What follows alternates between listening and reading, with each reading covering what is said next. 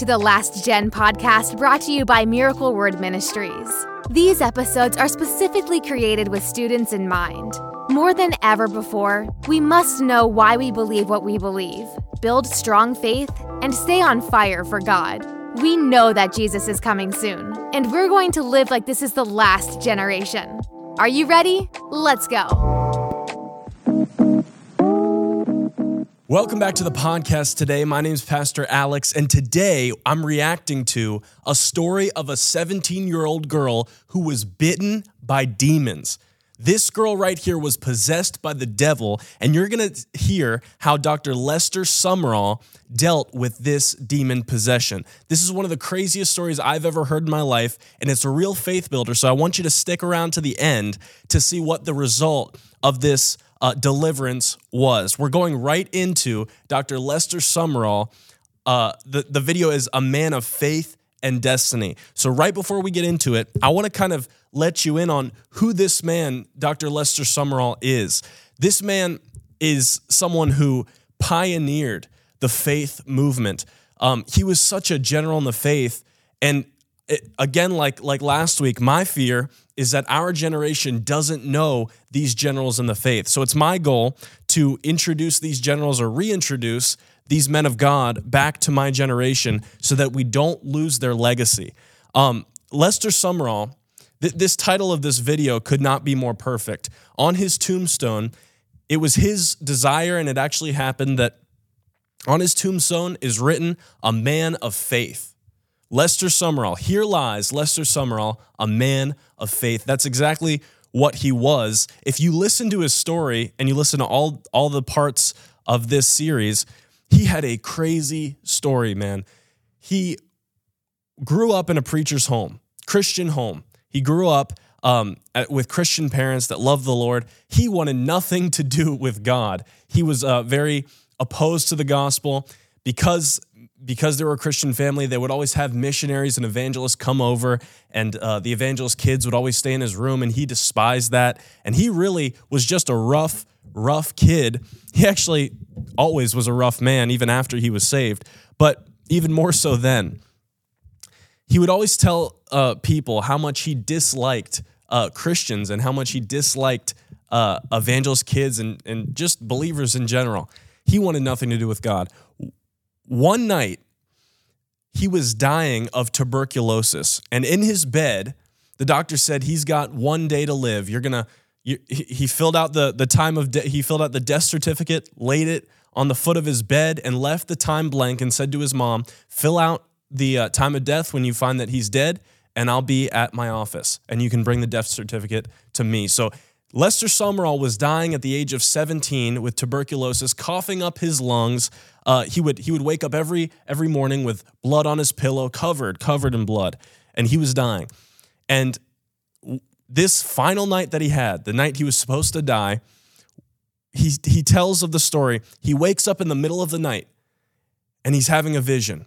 And on one side of his bed, he sees a massive coffin and it, it, was it was massive took up his whole side of his room. And he knew that that was his coffin that he was going to die. So he saw the vision of the massive coffin. That was on his left side. But on his right side he saw a vision of a massive bible. It's either the coffin or the bible. And god spoke to him and said lester you're either going to preach or you're going to die. It says if you don't preach the gospel with your whole life you will die tonight.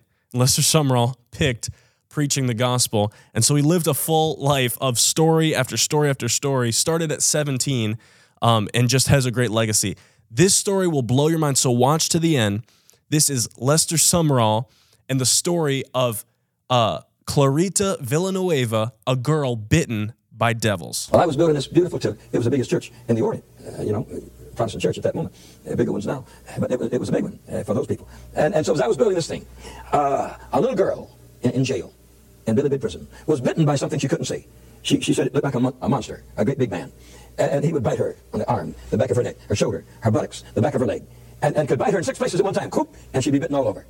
And the doctors in Bilibid prison, there were six doctors on, on the staff, they let the newspapers in because that's what you're supposed to do. And so it was all over the world about the devil biting a girl in, in the prison. They had, they had gotten back 3,000 cables, mostly from India and Japan and Korea and, and places uh, where they were understood demon power. And, and so uh, they didn't know what to do. And frightful things would take place. A medical doctor came to her one day and says, you, You're playing up, you're playing up to the press. You, you want your picture in the newspaper and all. She looked at him and said, You will die. The next day he was dead. They buried him. A doctor. The, the head jailer there of Bilibid Prison kicked her with his foot because sometime uh, she, she was obnoxious. He kicked her with his foot. She said, You will die. Four days later, they buried him. Now, these people didn't get sick. They just died. They just, they, they just died, you know. And so fear came over the city, saying, Who's next? Who's going to die next? Now, I was so busy with this church until I hadn't read a single newspaper. I, it was only headlines. The mayor, the mayor of the city went to see it and got so frightened he ran for his life. Ran out of there.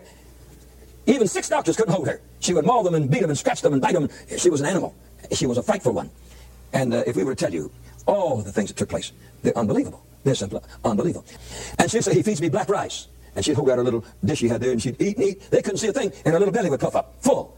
And, and, so they said, this is the strangest thing that ever happened in any nation on the face of the earth. And, and Dr. Lauder, the head doctor, told me, he said, this will never happen in this generation again. He said, this is one of the strangest phenomena anybody's ever known. And, and he was afraid of his life. He, he went out to the Catholic Church and had them to massage him and lay hands upon him that he would not be killed by these, by these, uh, and McLaurin, they had a special healing center out there, and he asked the priest to pray for him. He, they were all Roman Catholics, of course. Now, I heard about it after the news one night, when it had been going on for over three weeks. And so after the news, the announcer said, if you've got a weak heart, turn your radio off, you may, you, you may die of fright. Well, you know, you and me, we're not going to turn our radios off. You know, we'd rather die of fright. So I turned mine up, and when I did, I jumped clear out of bed. They brought this little girl on there screaming. He's killing me. He's killing me. They're biting me. And the doctor says, I see the bites. I see the bites. One says, this is epilepsy. Another says, this is a fugue. And, and the doctors were calling, and a little newsman was just sticking his mic and getting the whole thing. He ran out of there, went right over and put it on the air before they could do anything about it. And the whole city knew more than what was in the newspapers now. They heard with their ears for 45 minutes what was going on in Bilibid prison. And the girls screaming, they're killing me, they're killing me. And the doctor saying, what can we do, what can we do? And they were scared too. When that was over, I said to my wife, I said, that woman is demon possessed. That's the kind of thing I found in Java. That's the kind of thing I found in China. That's the kind of thing I found in Europe. That's the kind of thing I found in America. It's over here too. I said, you go to sleep, honey. I'll protect you with my prayers. I went in the front room of our house. I closed the doors and I lay down on my stomach on the floor. And I began to cry. I said, God, in the city where I live, called Manila, demons are actually eating up a poor human being and destroying her. I still got the clippings from the papers and the magazines. It's not a, it's not a joke. and many people have unbelievingly have gone to the city and found out that what I'm telling you is absolutely true and, and verified in newspapers in every way and, and that it's a truth. Uh, at the end of the year, they said the two greatest things that happened in that year was that Magsaysay became president and Lester Sumrall Castadel devil out the girl in Billy prison. So it was number as the number two event of the whole year in their national magazine at the end of the year. So it wasn't a small thing. When I, when I introduced Oral Roberts to the president of that country, Oral Roberts says, Mr. Roberts, in this country, Christ is the answer, and that's what I called all my work. My church had always called Christ is the answer. It still is called Christ is the answer. All my campaigns were called Christ is the answer campaigns. And he said, Christ is the answer. That would mean that I was the answer to their problems, which was a kind of an overstatement by the president. By the pres- but, but the whole nation come to know about uh, the situation in its entirety. But I cried all night. I cried for the girl. I, I cried because I was angry at the devil for hurting people like that. And I just prayed until time to get up. So I got up off the floor, went into the shower and showered. And while I was showering, the Lord said, Go and pray for her and I'll heal her. Oh. I said, Get somebody else. The Lord said, No. Uh, you go pray for her and I'll heal her. And I said, I'm not going. I stayed up all night and that's enough. You get somebody else. And I kept showering, getting ready to go out for the day. The Lord said, No, you must go and pray for her.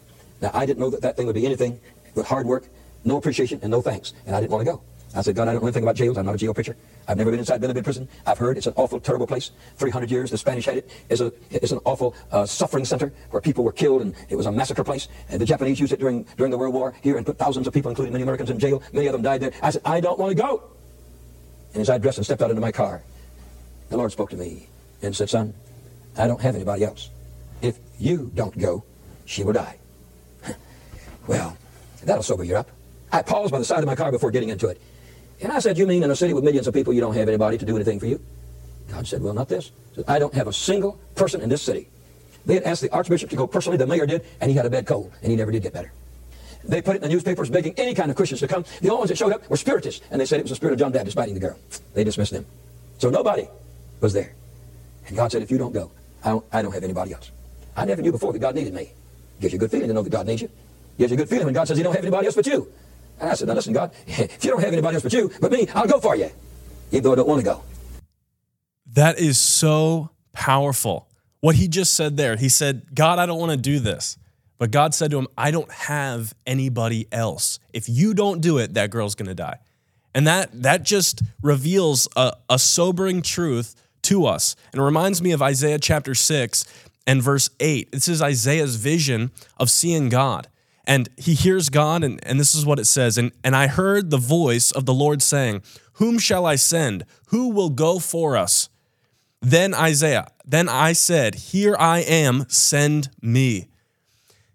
The sobering fact is that there's a lost and dying world, oppressed, possessed, under the influence of the devil. And we can't, as Christians, believe that God's going to send someone else because he's called us to go.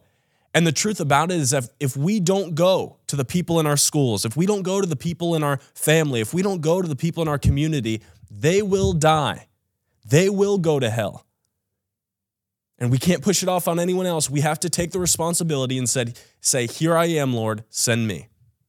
And God said, If you don't go, I don't, I don't have anybody else. I never knew before that God needed me. Gives you a good feeling to know that God needs you. Gives you a good feeling when God says He don't have anybody else but you.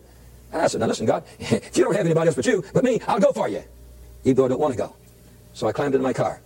I didn't know where to go, so I went to see my I went to see my uh, my architect. He was a millionaire, magnificent home, owned a great shoe factory, very wealthy person, and a very amiable person, and on my way to town. So I dropped in and I said, uh, Have you heard about the girl bitten by devil? Oh, followed that for three weeks, man. Ain't that exciting? I said, No. I said, I'm going to go pray for her. Oh, I'll go with you. he, was a Catholic. He, he, didn't even know what he talking about. He just wanted to see a crazy woman. That's all he wanted to see. I said, you know the mayor? Oh, yeah. He swims in my swimming pool very often here when I have parties. He and I are very good friends. I said, can you get into his office without permission? Yeah, yeah. He says, he says the mayor has a private elevator into his inner room, and, and I, I can go right straight through there from underneath the city hall. Now, in that great city of millions of people, the city hall is about two blocks long, about four stories high. And, and so he drove right up underneath it. We went in, into the basement and got into a secret elevator and ended up inside his office. A great big, a big office. You could put 50, 75 people in it. And he was over a great big desk signing papers. Man, he was working himself signing papers. He was a man with a 17 collar stood over six foot, and he was a, a, a guerrilla and, and for the Americans, all during the Japanese occupation. And he knew what it was to run through the mountains and fight with machine guns hanging on his neck. He was a brave man and a strong man. And uh, my friend said, Arsenio, that was his first name, and he didn't pay attention. He was signing those papers. He said, Arsenio. Now, they were friends, but he, he wouldn't even look up. There must have been 15 or 20 people in the office. You know, a, mayor, a mayor's office is a hectic place, and especially in a foreign country where the, everybody wants a, wants, wants, a friendship thing from them. And so he was signing his papers. He had a stack of them, signing them. And, and finally, uh, the man said, Arsenio, here's a man that cast the devil out of Carita. Whew. Brother, that pencil, that pen left his fingers and went clear across the desk. And he, he stood up behind it. He said, What, what, what? he, he, said, he said, Yeah, so this American here wants to go to Bilibid prison, pray for that girl. Can you get your permission? He walked around and he, he stood about that much higher than me. And he put his hand over me. He said, uh, he said, Don't you know that the doctor is dead and, and, that the head jailer is dead? And I don't want an American to be the third one. Oh, I said, I'm not going to die. I said, God spoke to me and said, Cast the devil out of her, so she'll be healed. Know, he's the mayor of this multi-million city, and uh, he, he, says, uh, "You won't get hurt now." And I said, "No." He says, "I couldn't afford to let an American get hurt. Uh, this is a national situation. I don't want it to get international." And um, I, I, said, "Mr. Lacson, that was his last name." I said, "Mr. Lacson, I won't get hurt." I said, "Jesus told me I don't want to do it. Jesus told me to do it, and I'm willing. If you're willing." He says, "I'm willing." And he told one of the flunkies, "Call Bilibid." and so uh, from there, uh, my architect and I went across to Bilibid prison. It took us half an hour to get through that big city. So we went inside and we searched for the head doctor. And when we found him, he was in the morgue. Uh, he, had, he had two cadavers behind him uh, that he'd been uh, searching out how they died the night before. And, and uh, there with his rubber apron on, uh, what do you want? You know, kind of belligerent. And I said, I've come to pray for Clarita Villanueva, bitten by devils. Boy, he got angry. He says, no. He said, I've had 8,000 autopsies here, and I've never found a spirit yet. I said, you found Clarita, and you may be next. Ooh. And then I opened my testament. I said, let me read something to you. I turned to Mark chapter 16 and verse 16. And they that have faith shall cast out devils.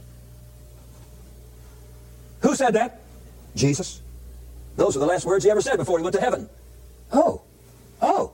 He had never read it in his life. He didn't want to think, yeah, well, he said if Jesus said it, must be all right. Oh, I said, yeah, it's all right. He says, can you do it? I said, Jesus can do it. He said, they didn't have faith. I have faith. Oh, he said, let's go do it. Let's go do it. How did he get in on it? He didn't get in on it.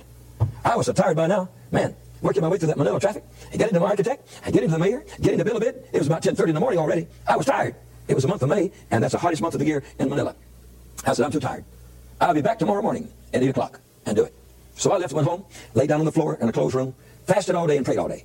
I hadn't, hadn't slept now in two nights and had eaten in one day and two nights. So when I went the next morning at 8 o'clock, I fasted for two nights and for one day.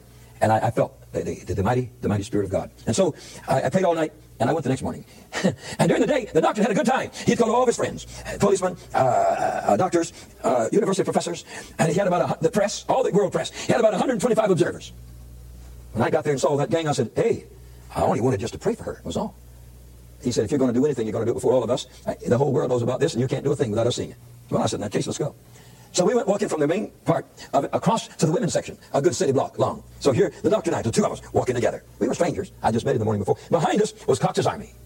Men looked brilliant all across.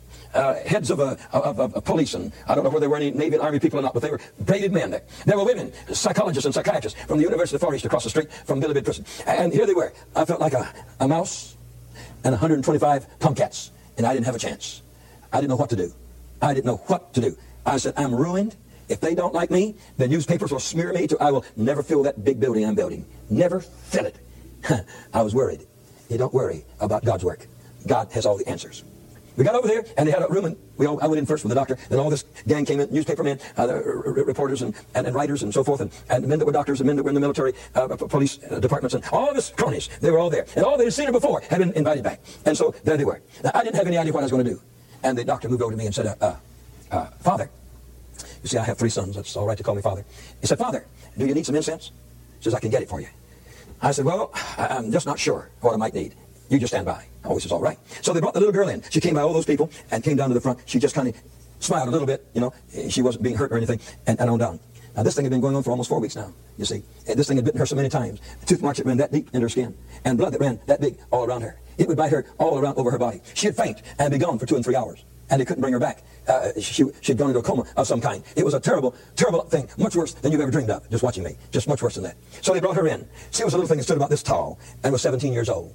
Her mother died when she was 12, and she became a harlot to make a living at 12. She had been with so many men till she had no idea, sometimes 8 and 10 and 12 a night. She had been abused and beaten and kicked around like an animal until she was now 17. And they picked her up on the streets of Manila for soliciting trade from an officer and threw her in Bilibid prison. Eight, uh, uh, 48 hours later, she was bitten by this monster, this spiritual thing that was biting her all over her body. And so that's the way the thing developed. And of course, I want to stop right here. I, I can't understand how there are, are Christians today who say that this supernatural stuff does not happen. There is a spirit realm just as real as the natural realm in which we live it's a very real thing and just as real um, you know just as angels are real and and uh, heaven is real there are real demons and there is a real hell. And these are these are real things that the devil does to people possession. Now if we saw it in jesus day we talk about the demoniac in mark chapter 5 the, the boy who was who was oppressed by the devil that would throw him down in seizures. If we saw that in the bible those demons didn't go away. They're still here on the earth today and there needs to be a spiritual force that can cast them out. So never forget in your life that there are people in the world like this. It didn't just happen in, in the middle of the uh, 20th century. It's happening today, and God needs you to set these people free. And of course, I didn't know anything about it. I hadn't been reading the newspapers. this was all strange to me. But when she got to me, she hadn't said anything to them. She said, I hate you. I, would never seen her before. She had never seen me before. And I was the only white man there. I was the only Protestant there and the Spirit of God raised up within me. If you're wondering about the architect, I didn't pick him up the next day. I went by myself. I didn't need him anymore. And he didn't know what it's all about anyway. He wasn't a church man of any kind. He, he was a curiosity man. And I didn't need him. So I didn't even go by to pick him up anymore. I went in there by myself.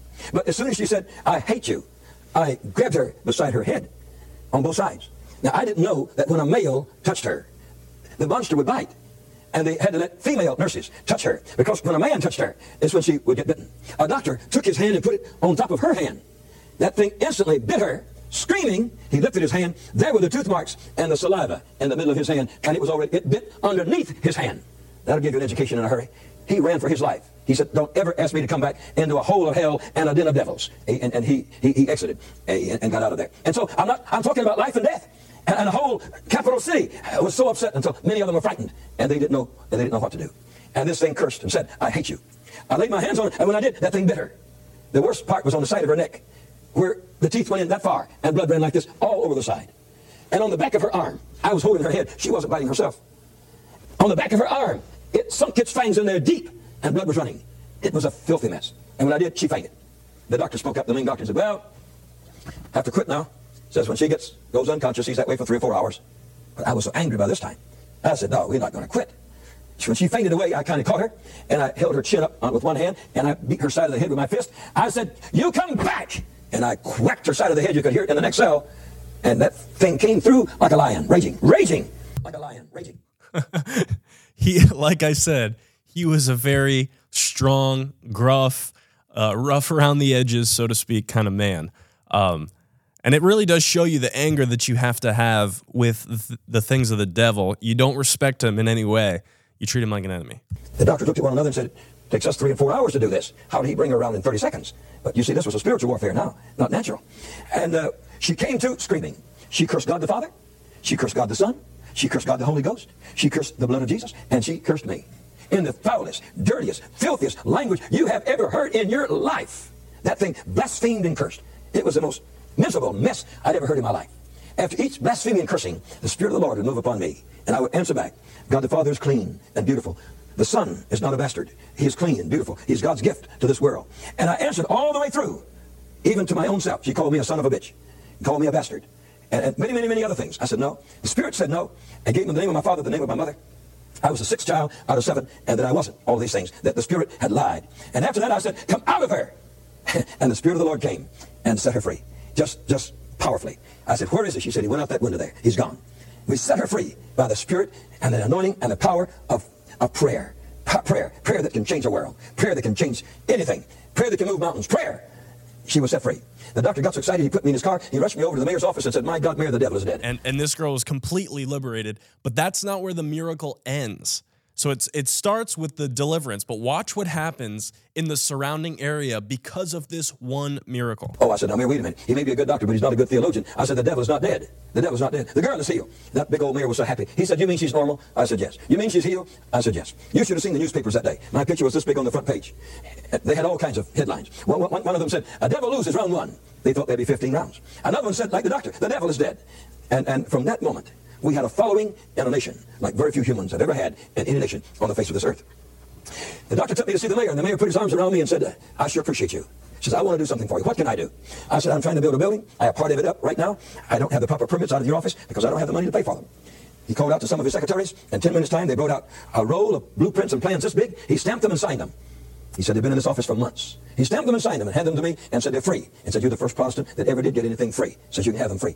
He said, what else do you want? I said, well, Mayor, uh, uh, I said, the people need to hear about this. And they need to hear about it, not from a newspaper, but from me. He said, that's right. I said, I need the plaza out in front of the city hall here, right downtown, for a special open air meeting. He said, yes, you can have it. I said, can I have it as long as I want it? He said, as long as you want it. I said, just write that down on a piece of paper and sign it, please. And he did. And so I, I walked out of there with two things. Uh, I, I walked out of there with, with plans, finished plans for my, for my temple that I was building, my church out of a B- B-52 hangar, and out of there with permits to preach in the open air. Soon after that, we went into that open air. Ah. By this time, the news was everywhere about what God had done. At 6 o'clock in the evening, I went on a 50,000 watt radio station and told them what happened. The crowds jumped from 10,000 to 20, from 20,000 to 40, and from 40,000 to 50 and 60,000. But finally, you couldn't count the people. They were too far out there. They came in wagons. They came in every way. Reverend Clifton Erickson was with us, a mighty evangelist, a man of faith. He and I would alternate in preaching and ministering to those people. Oh, what a day. It would take, it would take one whole hour just to tell you the fruit of that meeting. It changed the nation. It really, check, we had 150,000 people who accepted Jesus as their Savior. 150,000. They were from every city. They were from every province. They were from every town. They went back into the whole nation saying, I believe Christ is the answer. All we had above the platform of these words, Christ is the answer. And they'd say, I belong to Christ is the answer. Until finally, the whole nation became full of the words, Christ is the answer. He is the answer. 150,000 found the Lord Jesus Christ. Wow, 150,000 salvations back then when it was way less populous, populated than it is today. 150,000 salvations, crowds of 50 and 60,000 every night, coming from one miracle. Now, here's the encouragement. Number one, you should watch the rest of these uh, these uh, videos. The the his life story is such a faith building story. Um, but here's the encouragement. It only took one act of obedience that sounded crazy to Lester Sumrall and 150,000 people were saved and the church was built. Now, whatever whenever God speaks to you, a lot of times you might think it's crazy. I can't even imagine being in his position and God speaking to me and telling me, I want you to, you know, pray for that. I mean, it was national headlines. It was international headlines. A girl being bitten by devils. A girl demon possessed so crazy that she had to be put into a prison. And God telling me, go pray for that girl. I'm going to set her free. The the the boldness that you have to have is insane and but but he followed the voice of God, did what God said, and because of that, 150,000 souls were saved in that city. Let this be an example to you of of the what what your boldness can do. What can God do through you in one act of obedience? Thank you so much for listening to this podcast. Again, if you like these style of videos where we where we're reacting to um, old videos, old miracles, to keep these legacies alive, put it in the comments. Drop drop a comment, let us know, and we'll continue to make this kind of content. I love you, and I'll see you next week.